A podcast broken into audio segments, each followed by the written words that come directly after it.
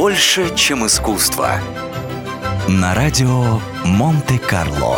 Театр Ласкала.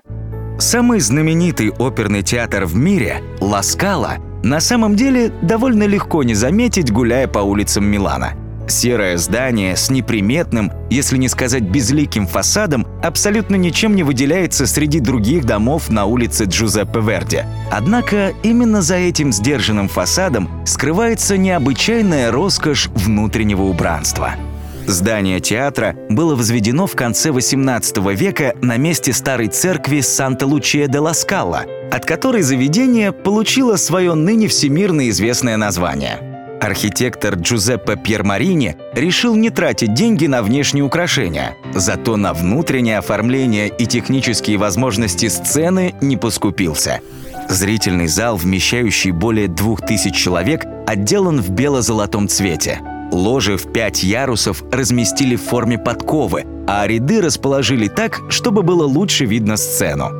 Все внутри Ласкала создавалось по законам оптики и акустики. А после Второй мировой войны, когда от здания остался лишь фасад, театр снова отстроили по старым проектам.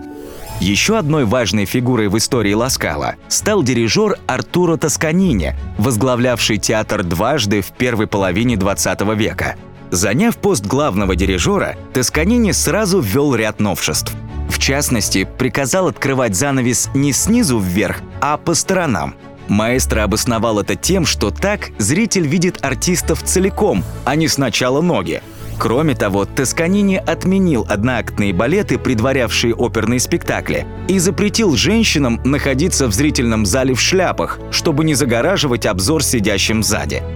К счастью, к тому времени освещение в зале уже было электрическим, и зрители в портере больше не рисковали получить ожоги от плавящихся свечей, от чего и спасали головные уборы. Как и в старые времена, сегодня Ласкала берет себе все самое лучшее в мире – музыкантов, артистов, дирижеров и постановки.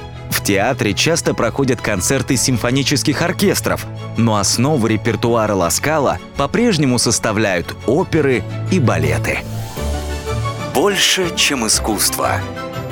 На радио Монте-Карло.